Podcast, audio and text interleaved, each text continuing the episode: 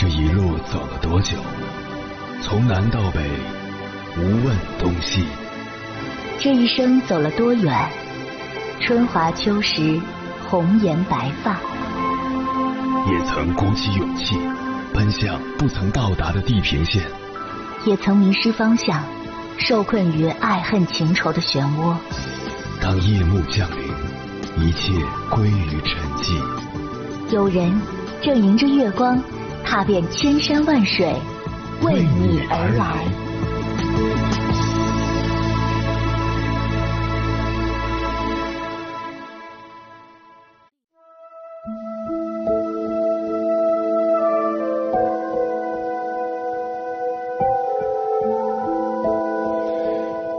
之前看到了这样一个故事，很受触动。黑龙江牡丹江市年近七十的高位截瘫失独老人徐成良，在多年前退休时，没有想过失独的创伤会外化成自己的一种身份认同，更没有想到为失独人做事会成为人到晚年的他停不下来的一份责任。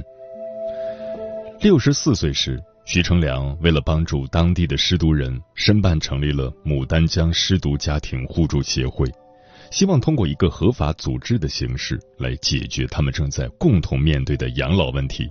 协会自二零一七年成立至今，会员已经有了三百余人。协会成立时没有任何经费，徐成良就和会员商量自救。作为会长，他拿出了原本计划用于养老的二十万。开了爱心肉店和爱心豆腐店，所得收入就用来帮扶协会里困难的失独人，以及当做协会日常活动的经费。后来由于受到疫情影响，协会的活动和爱心店的经营都受到了波及。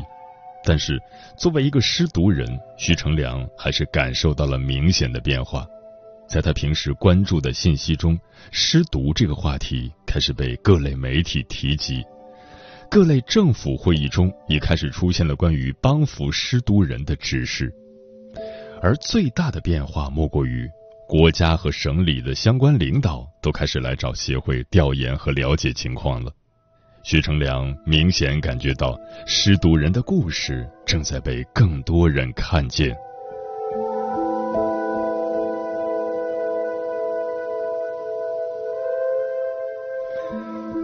凌晨时分，思念跨越千山万水，你的爱和梦想都可以在我这里安放。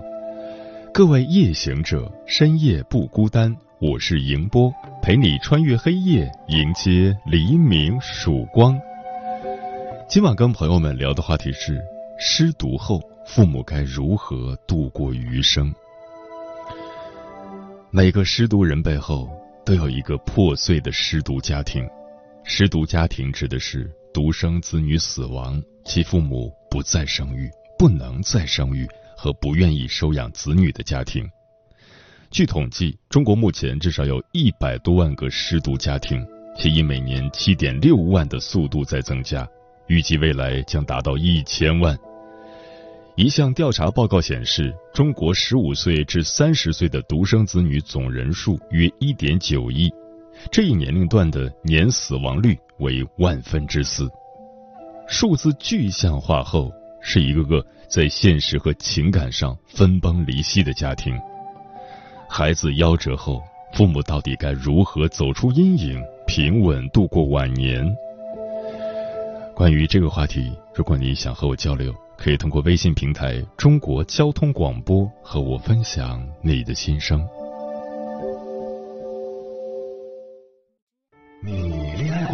结婚算？俺都有孙子了。呃，一直都单身啊。爱过。你有梦想吗？我希望多拉点生意，给孩子攒点钱。年轻的时候想当个舞蹈家。当然有啊，不过我只想给自己打工。我一直想开个花店。你走过千山万水吗？跑了二十多年车，哪儿没去过呀？我也是个旅游达人，山山水水都看过。还没走过，不过呢，我想以后是不是能够环游世界？追星算吗？从一个城市跑到另一个城市。那你呢？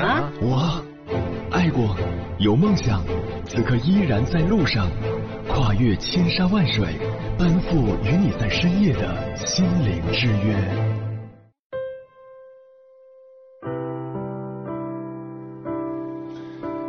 继续来分享失独人徐成良的故事。这两年来自外界的关注，也让他有了往前再走一步的动力。除了失独家庭互助协会，他希望能够建立起一座独立的失独人养老院，让失独人都能够在一起安度晚年。以下是徐成良在二零二二年接受采访时的自述，内容选自谈心社，名字叫《一位失独父亲的自述》。他走了，世间再无我们仨。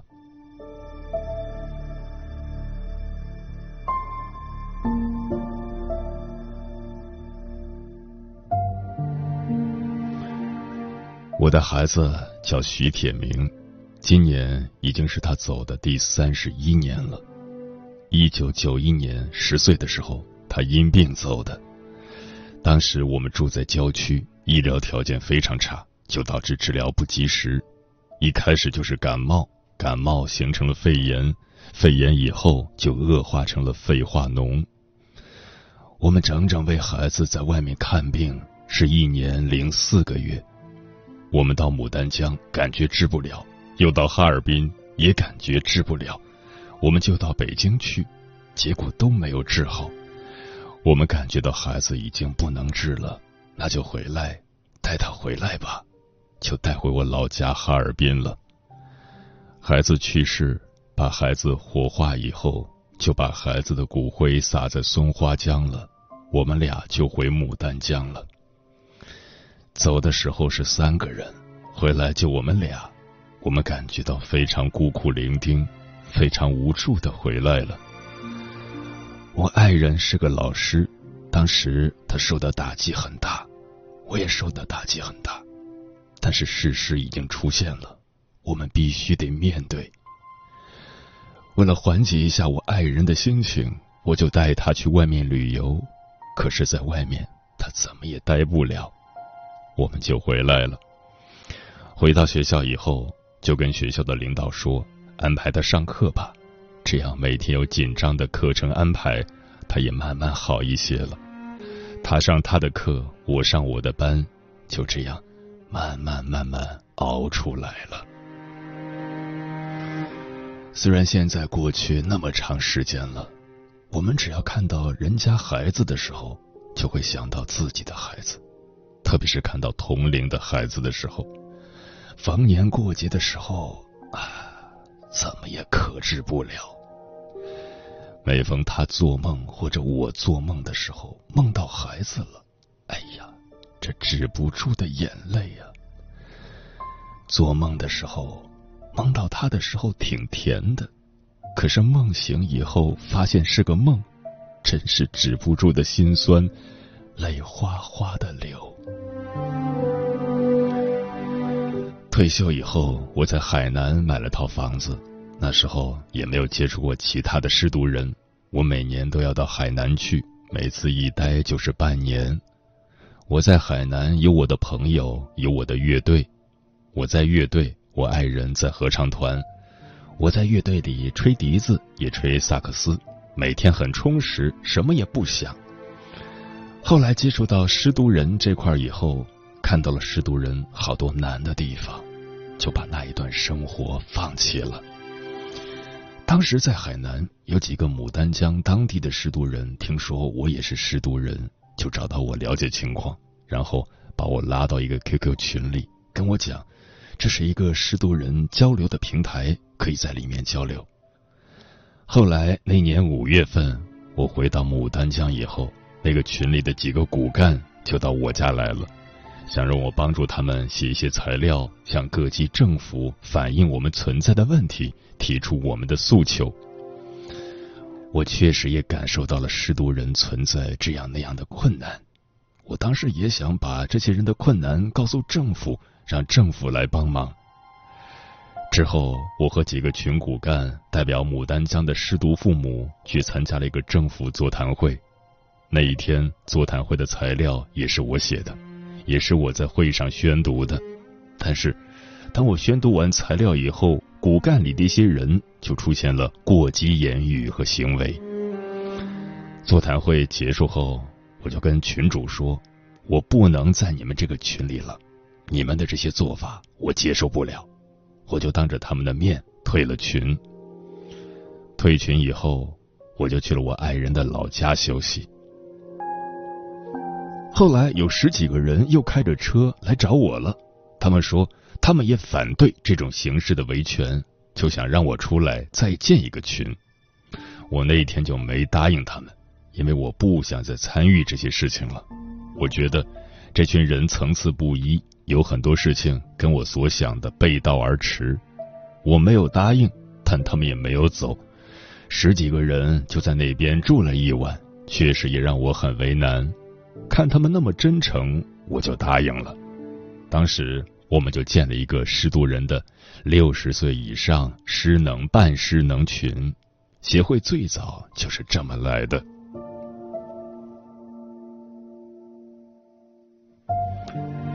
我有这种经历，我有这种痛苦，其他失独人也是如此。我就想，怎样让这些人从痛苦当中走出来？大家在一起开心的过好每一天，让生活过得有质量。失独人之间互相都说，大家都是同命人。作为失独人，大家本身也不愿意去和那些有儿有女的家庭融在一起，尤其这个年龄段了，人家一提到孩子，我们在旁边心情就很不好。大家都尽量的去回避那些东西。但是同命人在一起的时候就不会聊这些，我们相互之间不会问你的孩子是怎么走的，只有自己说起了，我们才会聊一下。我总感觉失独人应该有一个自己的组织，就比如说工人有工会，农民有农会，残疾人有残疾人的联合会，协会也是几经申办，最后花了一年时间，终于申办下来了。协会成立的宗旨呢有三点，第一点就是在失独人和政府之间起一个桥梁的作用。失独父母如果有困难，我们协会能帮扶的就帮扶，协会帮扶不了的，就通过正规渠道向政府反映。第二点就是说，通过我们的宣传，让社会更多的人来了解我们，帮扶我们，多给一些关爱，少一份歧视。第三点就是说，协会的会员之间在一起抱团取暖，大家相互帮扶，这就是成立协会的目的和宗旨。我亲身有过这样的经历，我爱人学校有一个同事孩子结婚，本来确定了我爱人去接亲，可是呢，人家一听我家没孩子，孩子死了，人家就说你不是健全家庭，你不能去接亲。觉得你挺丧气的，所以就让我爱人下来了。这件事对我们真是个打击，我们既理解又伤心，因为他们有这个风俗习惯。但是我们以后再遇上这种事情，该上礼上礼，但基本都不会再参与了，尽量回避。特别是最近这几年，越来越难了。五零后、六零后的人呢，都奔七十了。所以说，生活上更加艰难了。在之前就是，其实有挺多年吧，失独人这个群体没什么机会受到外界的关注。他们一般都是五零后、六零后，多数都属于企业的产矿的，有很多下岗职工，还有在关停、并转、倒闭企业工作的这部分人，基本等于没有人去关心关爱他们。这部分人。由于得不到关心关爱，就有了一些不满情绪，也给社会造成过一些负面影响。协会走到现在已经快五年了，最让我感动的事情就是大家能够在一起抱团取暖。发现谁有困难的时候，我们在协会群里面发个帖子，大家都能够踊跃的参与。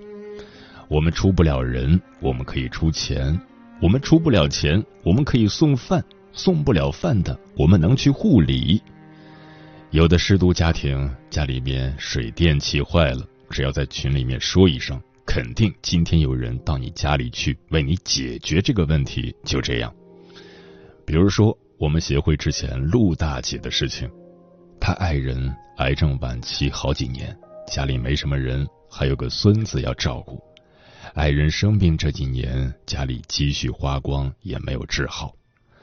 二零二一年大年初一的时候，住进了我们牡丹江市的医院。由于他爱人得二十四小时不停的输液，但是只有陆大姐一个人在那护理他，我们都不知道这个情况。在正月十一的早晨，他给我打来电话，问会长能不能帮帮我。我说：“姐姐，你有什么事吗？如果需要帮助，协会义不容辞，咱们有这么多人呢。”说着他就哭了。他说：“他老伴正月初一就住院了，家里又没有人。”看看咱们协会能不能帮他出个人来护理，他实在熬不住了。在这种情况下，我跟陆大姐说：“姐姐，你放心啊，明天肯定有人去替你护理。你先跟院方科室都打好招呼。”这个时候呢，我就在协会群里发了帖子，大家非常踊跃，也就在二十分钟左右吧，相继就有四五十人参与，要报名去护理。我们的副会长徐东香给我打了电话，说：“会长，我看到帖子了。他父亲九十多岁了，而且小脑萎缩。他的孙子马上要正月十五开学，去陕西上大学。这时候，我们又有一个会员也姓徐，叫徐燕，电话过来了。他说：我现在什么负担都没有，因为他爱人刚刚去世。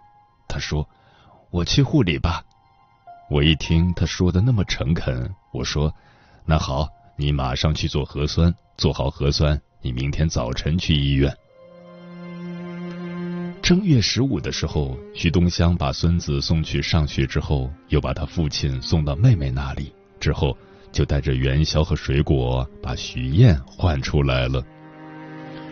之前我们也看到过其他省市出现的新闻，就是有失独人，特别是单身的。有的因病死在家里了，但是谁都不知道。我们为了避免在协会里出现这种事情，就让大家早晚在群里报平安。这几年我们始终是这样坚持做的。如果在这个过程中发现谁没有报平安的，我们会马上给他打电话。有的时候电话打不通了，我们就让住在附近的会员去他们家里看看是怎么回事。其实就是作为一个集体，帮着大家养老送终。长期卧床不起的、癌症晚期的，我们要给予他们帮扶。还有临终关怀这件事情，在协会里已经形成了一种风气。失独父母去世的时候，我们都要到场。所以说，这几年走下来，我觉得我没有做错。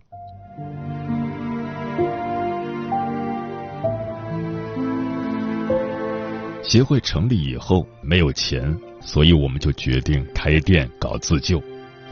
二零一八年十二月的时候开了一家爱心肉店，二零一九年五月的时候开了爱心豆制品店。我投了近二十万，副会长徐东香投了两万，我们还有一个名誉会长王丹梅投了两万五，就这样把两家店开起来了。在这个过程中，也有很多质疑我的人。说我做这些就是为了自己捞钱，类似这样的质疑。我也知道投资有风险，一旦失败，我的养老钱都没了。我也没考虑那么多，我就想带领大家为店里挣点钱。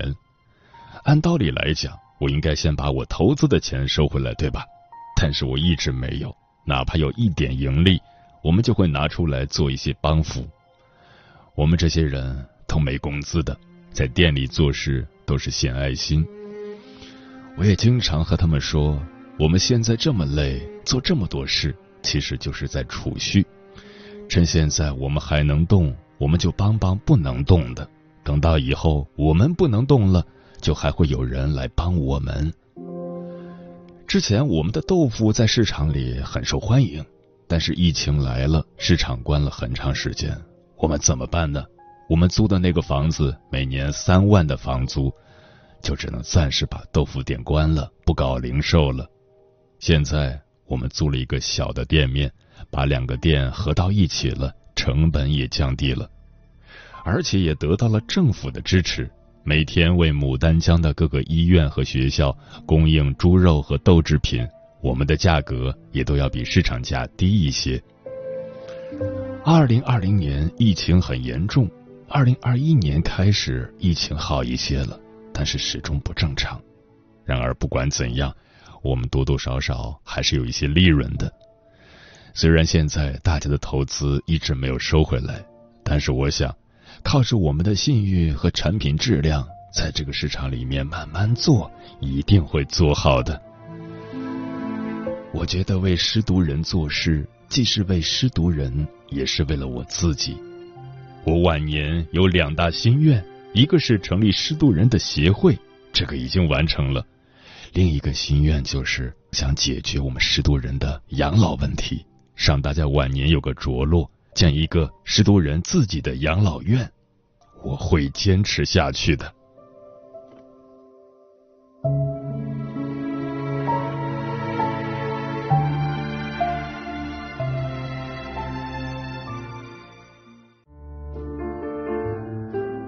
有一种思念叫望穿秋水，有一种记忆叫刻骨铭心，有一种遥远叫天涯海角。有一种路程叫万水千山，千山万水只为你，千山万水只为你，正在路上。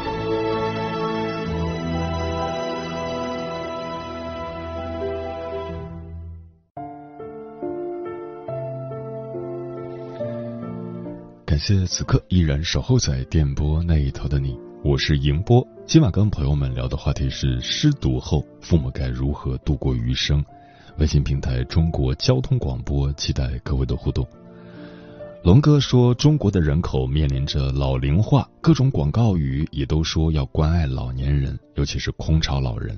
今晚的节目让我第一次了解到了失独老人这个群体，其实他们更脆弱。作为小辈，我们一定要善待他们。后羿说：“我父亲的战友也是这样的失独家庭，儿子、儿媳、孙子因为一次车祸都走了，老两口在成都买房，远离家乡，每天和战友们打牌喝茶，尽量缓解失去儿女的痛苦。他们聚的时候，我们小辈都不参与，避免让他们伤心。”孟言说：“老人失独后，没有个三五年是走不出来的。”需要社会公益组织的帮助，进行心理疏导以及经济上的补贴。木姑娘说：“失独之痛是父母一辈子无法呼吸的痛，需要用一生去学着淡忘。”嗯，对于失独父母来说，往后余生多用来抽丝剥茧的回忆。一位失独母亲在网上留言。每每想到女儿受的最吃的苦，便是撕心裂肺的疼，余生也只能在回忆中苟且前行。回过头，我们再问一个失独家庭今后的几十年要如何度过？必须承认，这是一道在情感上无解的题目。从某个角度来说，这或许也是一个失独家庭必须接受的残酷现实。失独父母在自我拯救的道路上。没有神明，也没有奇迹，但仅存的自己，好好活着，也能给余生一个答案。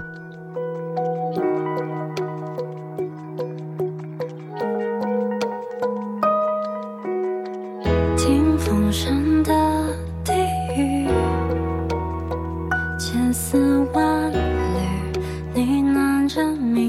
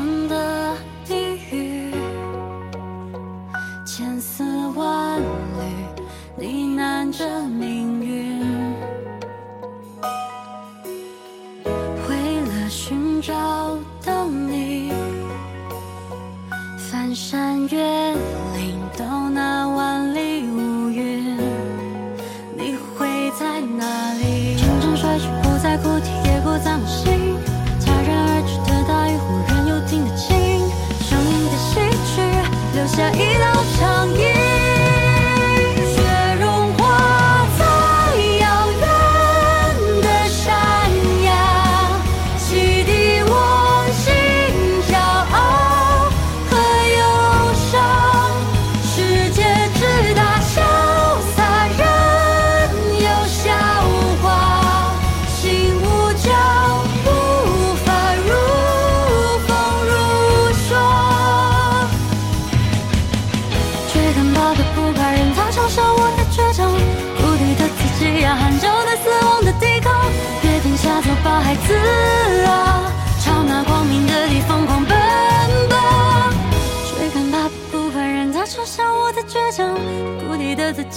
就斗对死亡的抵抗，别停下，走吧，孩子啊，向着光明的地方过。